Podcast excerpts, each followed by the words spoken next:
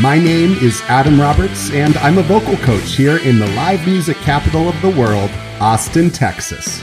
I'm on a journey to learn the stories behind extraordinary voices of people I know and what makes them unique. Each of my guests has chosen to follow their voice. So this is Con la Voce. Welcome, everyone, to this new episode of Con la Voce. I am thrilled to share with you today what I know is going to be an episode that is full of wisdom because the conversations he laughs, but the conversations that I have had over the years with Carl have been really enlightening for me and very special. And I'm sure that what Carl has as insights for us today are going to be very much in line with the mission and the thrust of this podcast. So, welcome, Carl. Thanks for taking the time with me today to share your thoughts. Thank you, Adam. Thank you for having me on. Absolutely. Could you talk a little bit about Carl, about yourself, just generally, and give us a little rundown, a little bio about Carl before we uh, get going with some of the uh, in depth questions here? Oh, here's the best. I love talking about myself. So this is great. Wonderful. Uh, no, um, my name is Carl Gonzalez. I am born and raised in Austin, Texas. I went to school at Texas State University and then started doing a theater career in Austin. I've done a little improv in LA and I've just been trying to make it as an artist ever since I've graduated. And succeeding, I might add. Carl is a director, a performer, a many multiple hats kind of guy, and um, somebody that um, I'm sure we're going to hear a lot from for a long time. Carl can you take me back? Because I don't think I know this story. Can you take me back, along with everyone who's listening, and talk a little bit about how you got into the theater? Sure. So I know my mom, when I was like really, really young, put me in things just to see if, you know, something would stick. And she was like, well, you like performing with, you know, the Disney movies and doing your own interpretations of the dances and such. So she's like, maybe you'll like theater. So I did some school plays and then I really didn't get into theater as like, hey, maybe I could actually do this for a living until about high school. I went on a field trip to New York and I went to see Phantom of the Opera. And I'm just like, what is this? And all of a sudden, my mind is blown because these are people that are doing something that I didn't realize that I've loved all my life and they're making a living off of it. And it was just, it was everything. It was the direction, it was how incredible the set was, how incredible the music is, how amazing these singers are.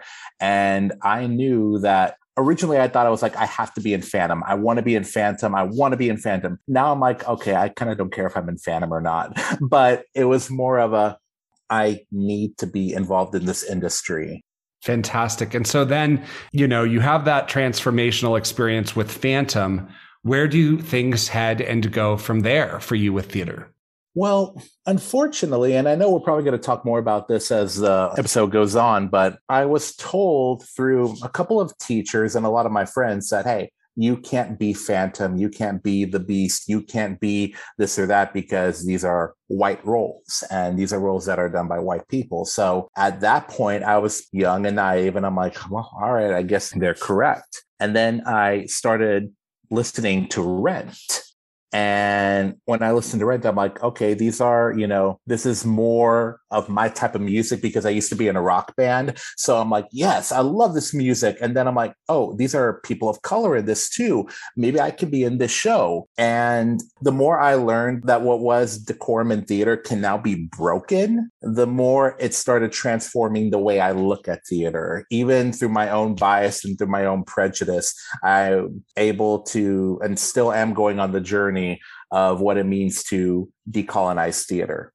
Well, and in fact, mentioning Phantom, I think it was maybe just last month that the first black actress to play Christine full time in the role um, happened on Broadway, right? Yes. And apparently, um, I was talking to my friend, and she's incredible. My friend could not stop talking about just the master she is at her technique, and it makes me really happy.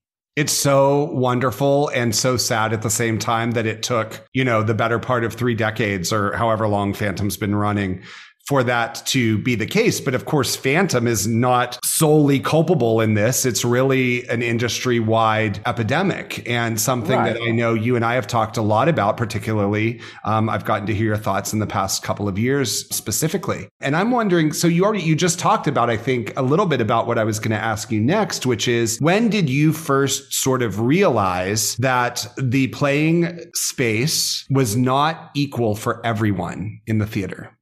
That's a deep question because I think the more I learn about theater, the more different levels I'm finding that aren't equal. Because for the longest time, I knew that maybe since I was in my early 20s, I knew that theater wasn't equitable for people of color. So when I got the chance to direct The Normal Heart, I made a point of I'm going to cast people of color in these roles because I know that their story was even overshadowed by Larry Kramer at the time.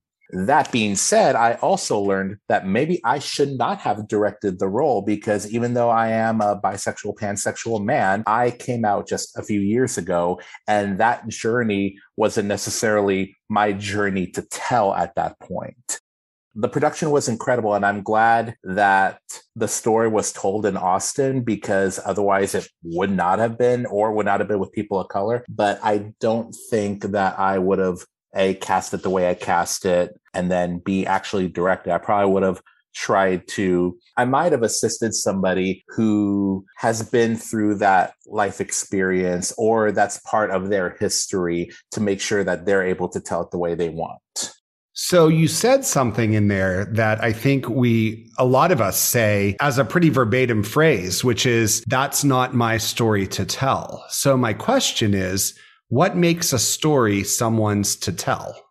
You know, I think at least when it comes to marginalized communities, especially, until that there is a true decolonization of theater, that the people whose experiences are told by these stories are the ones who should be telling these stories. So I wouldn't necessarily feel comfortable with either someone casting an all white in the heights or having a production even a production team that's all white when it comes to in the heights the color purple and i don't see that changing until theater itself changes I don't know if I necessarily answered the question or not either. I think you completely answered the question.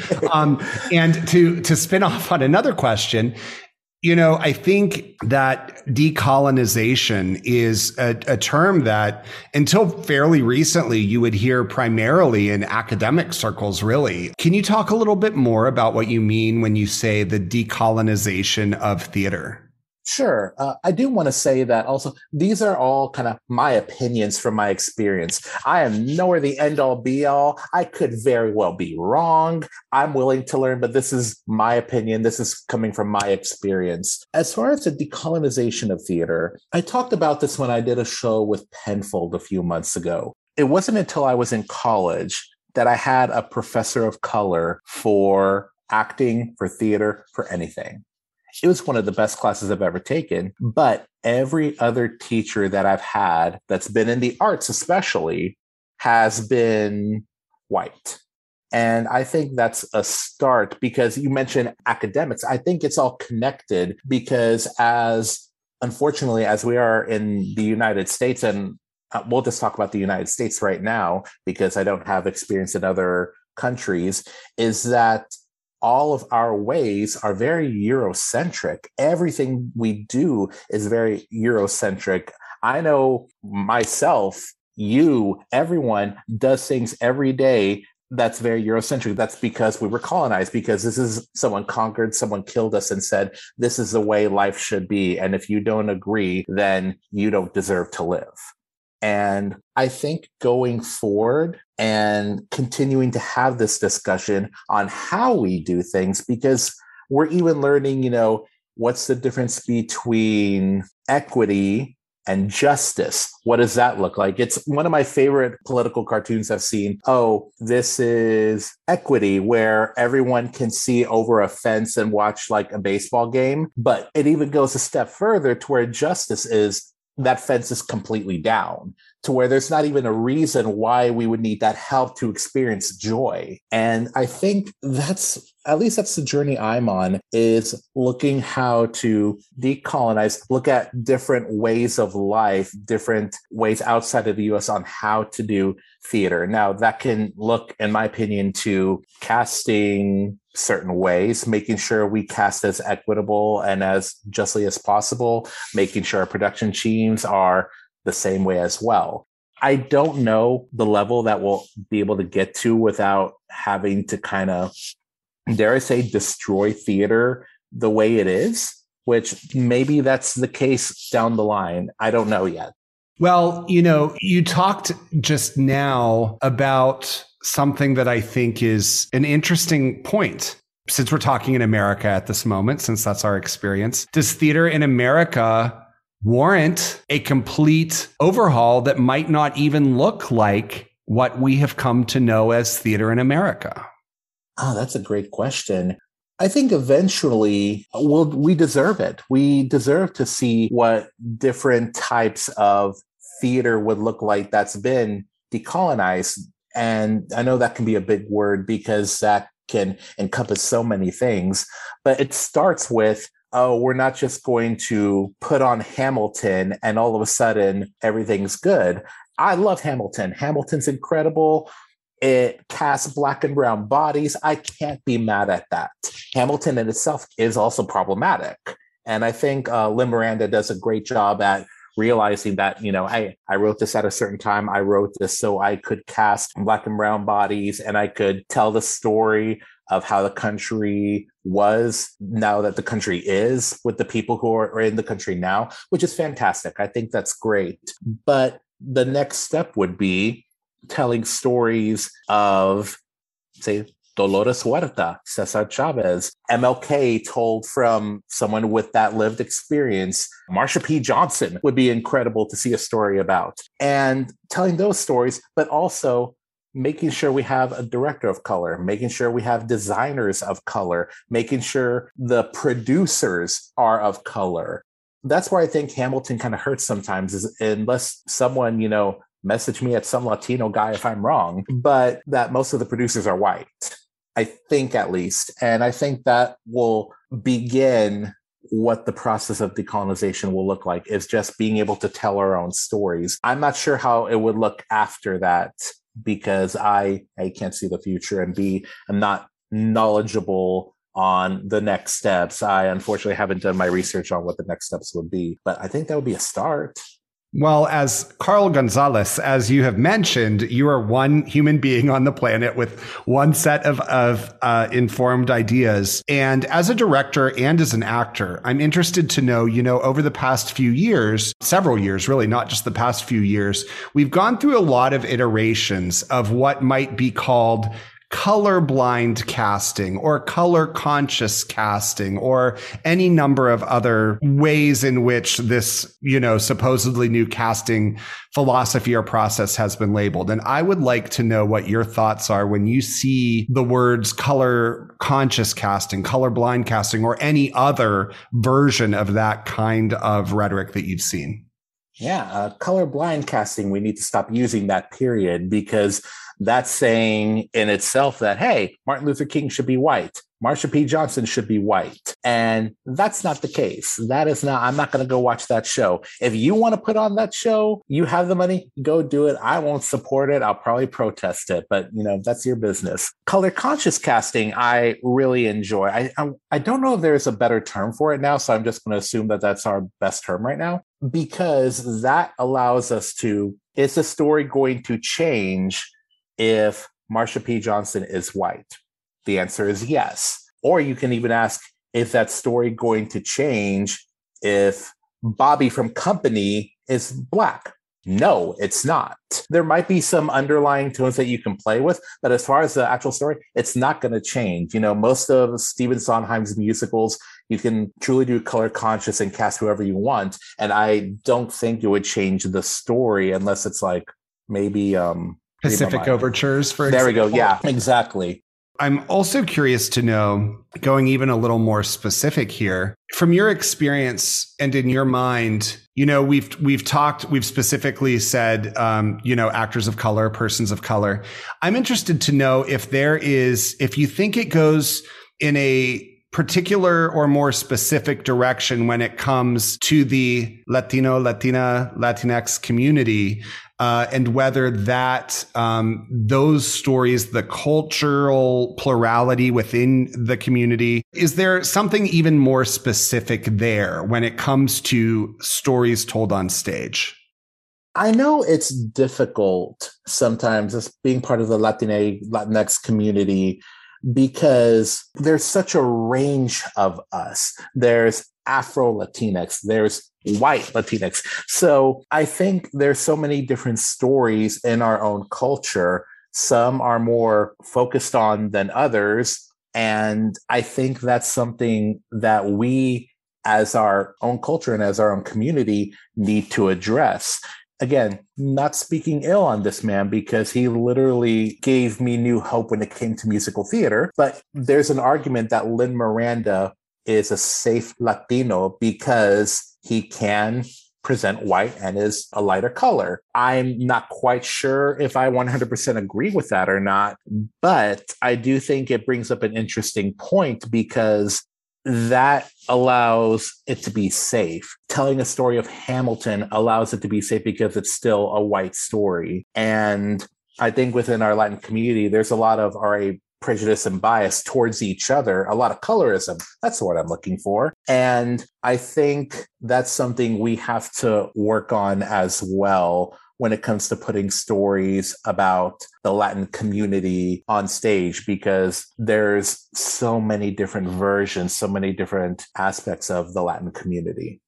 Now, we've talked a lot and you've mentioned some already about musical theater, and I want to come back to that in a minute and go down the musical theater route specifically. But I also know that you are uh, about to direct a production of Anna in the Tropics. Is that right at Ground Floor Theater?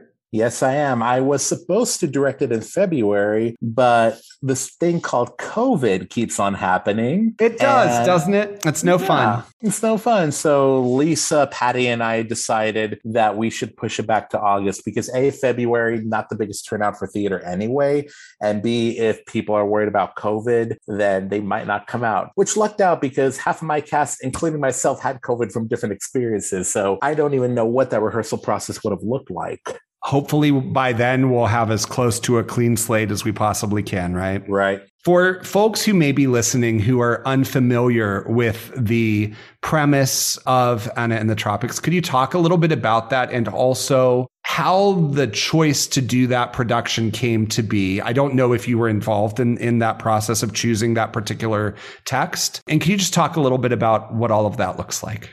Sure. So, just a very quick overview on Anna in the Tropics. It's about a Cuban cigar factory that's located right outside of Miami. And it's about these factory workers who are visited every day or every week by a lectern who tells them the story of Anna Karenina. And they start to see that their lives are mimicking what's happening in the story. And that's all I want to say about that show because what happens in it is completely beautiful. It is gorgeous, and there are a lot of unexpected moments. Yes, there are. Uh, as far as how I got involved, uh, I have to give a shout out to my friend Matrix Kilgore because he's the one who recommended me to Lisa Scheps to direct the show. So Lisa messaged me and was like, Hey, is this something you're interested in doing? I've always loved the play. So I said, Yes. We had a meeting, Lisa, Patty, and I, and it just took off from there. That was before COVID even hit. So, yeah, it's been since maybe 2018 or 19, one of those. I wow. What's, what's, time anymore? Really, right?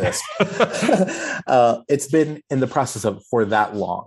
And what would you say that offering that sort of a text and experience to the Austin community, what does that mean to you? Where does that fit in you know, I know of a handful of companies and producers and entities that put forth work that is particular to actors of color. and stories of cultures of color. And I'm interested to know what that means to you as a director to be able to bring that to the world of Austin.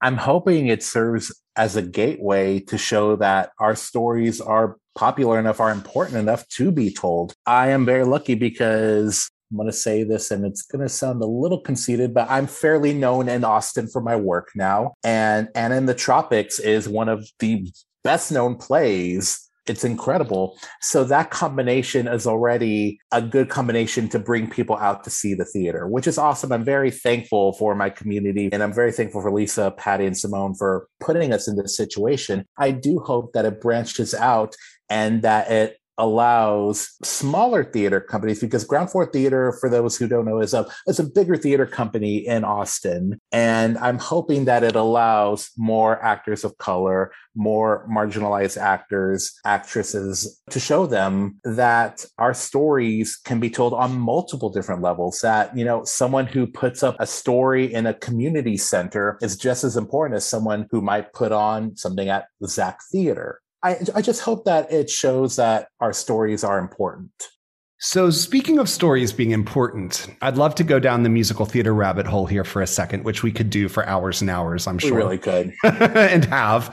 So, you know, I know you, Carl, primarily our work together has been um, working on your voice and and expanding your range and expanding your vocal potential and all those kinds of things. And I'm curious to know what about musical theater do you think, generally speaking, and for you specifically, how does the literal voice factor into the voice that you give to characters in the stories that we tell? And why is that so exciting in a musical theater context?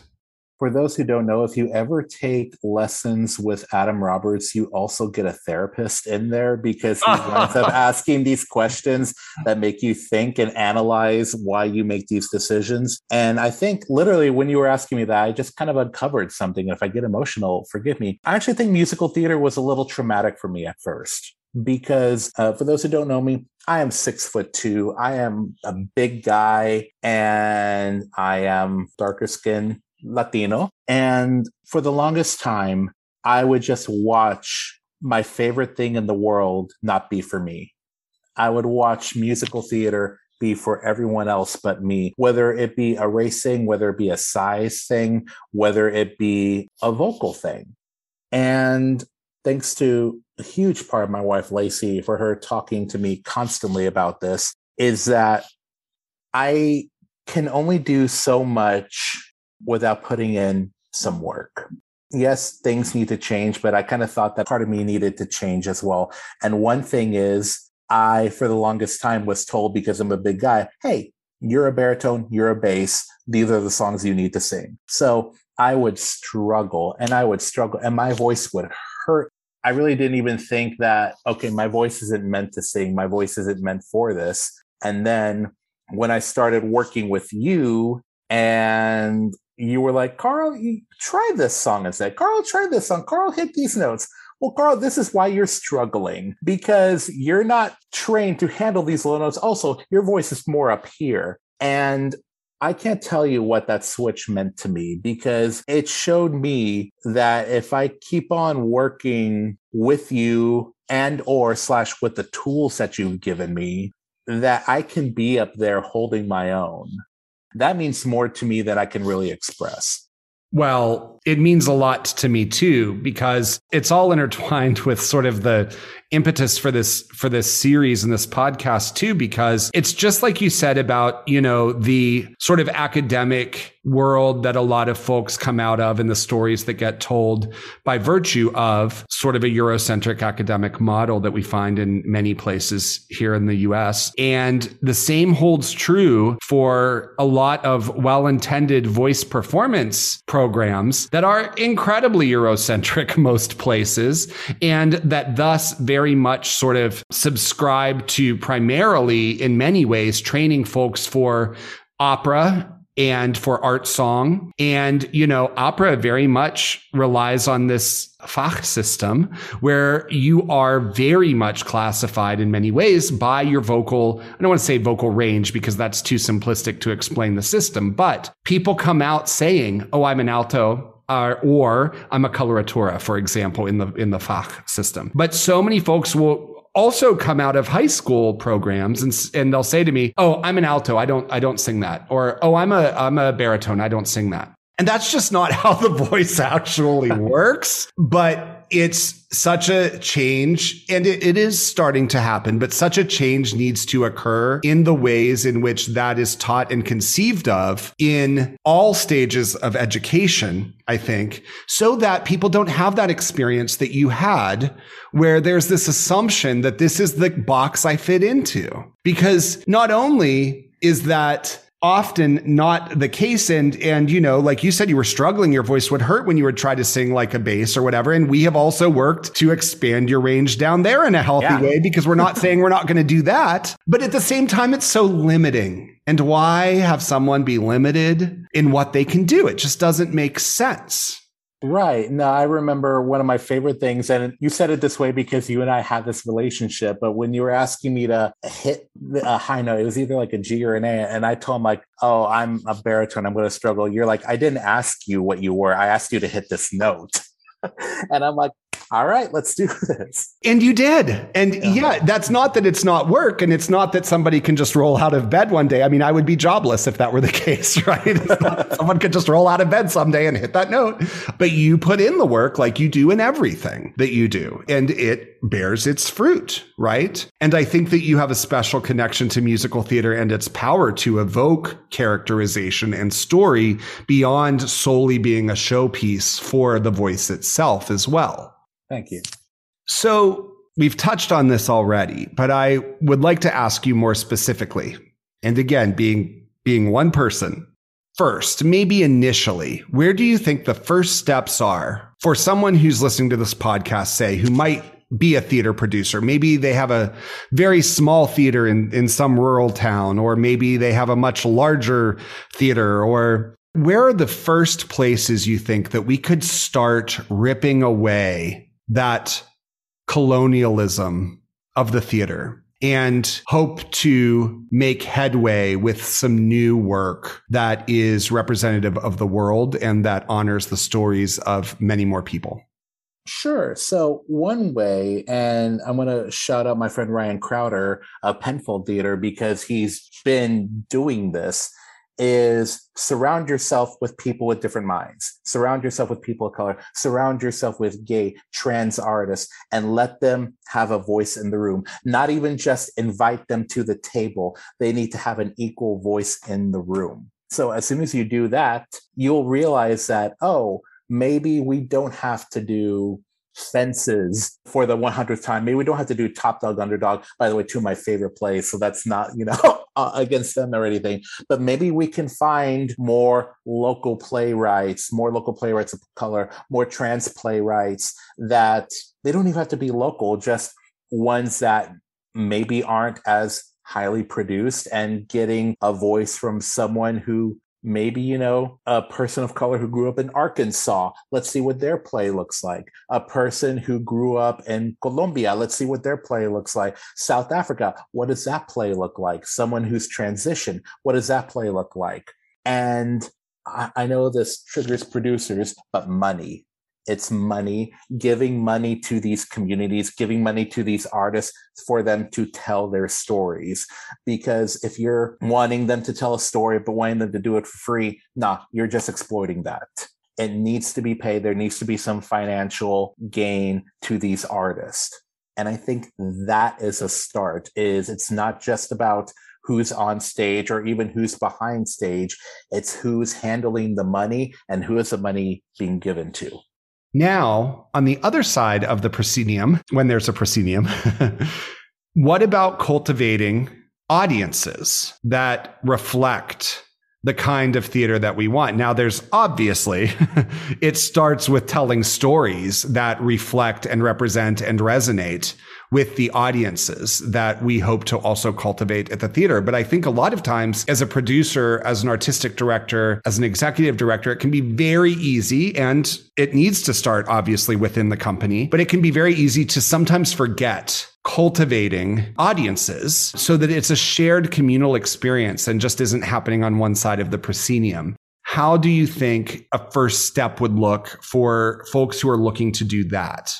I think one way, and this is something I would love to do, I believe it was American Theater Magazine that gave a challenge of if you had five shows to make a season, what would the five shows be? And in my head, I would love for two or three shows to be up and coming playwrights, playwrights of color, trans playwrights, and maybe the other two shows are, hey, we'll give you West Side Story. Maybe now we'll give you Shrek or something along those lines, because I do understand that due to the way theater is right now, you need money. You need money to be able to reach out. So if you're able to give that to those communities, then I think that'll be important even when you do something like Shrek or West Side Story or whatever big musical people are doing right now, um, I'm seeing a lot of people doing 25th annual Putnam County Spelling Bee everywhere for some reason. And maybe reach out to those communities of color in your towns and say, hey, we are having, you know, this show. We want to invite you. We have special discounted tickets we do a rush system where you know first 10 get in free or something along those lines because that's where community outreach can happen when you're not necessarily doing a community for the show. So it can be oh come and see shrek. Thank you for coming to see. Maybe you get a free ticket. Maybe you get a discount ticket to our next show which is by up and coming playwright carl gonzalez or whatever. And then you bring people in that way that's one way to cultivate audience. I'm sure there's so many other ways, probably some better ways. That's where my mind goes first, though. I love that. And and I think that what you were saying, speaking to original work, I was just having a conversation about this earlier today with someone, speaking to original work versus um, big, splashy, known titles. You know, what's one of the things that's very interesting at Tilt, which for those uh, folks who are listening and may not know, Tilt is a disability. I hate, I don't like to say disability focused. We're actually working on different language for that because it's not necessarily disability focused, but it is a theater company that is comprised of disabled actors. We founded Tilt almost 10 years ago now. We'll be in our 10th anniversary season next year. And one of the things throughout those 10 years that we have come to find and that I remind the company members of all the time is that actually the shows that we write and devise as a company that are originals tend to be more anticipated and in terms of ticket sales and things like that, actually more successful than when we have done big name musicals. Doesn't mean we don't do those shows because we do those shows with new interpretations that focus on our mission, our demographics, our, you know, experiences and things. But I always tell the company members, you know,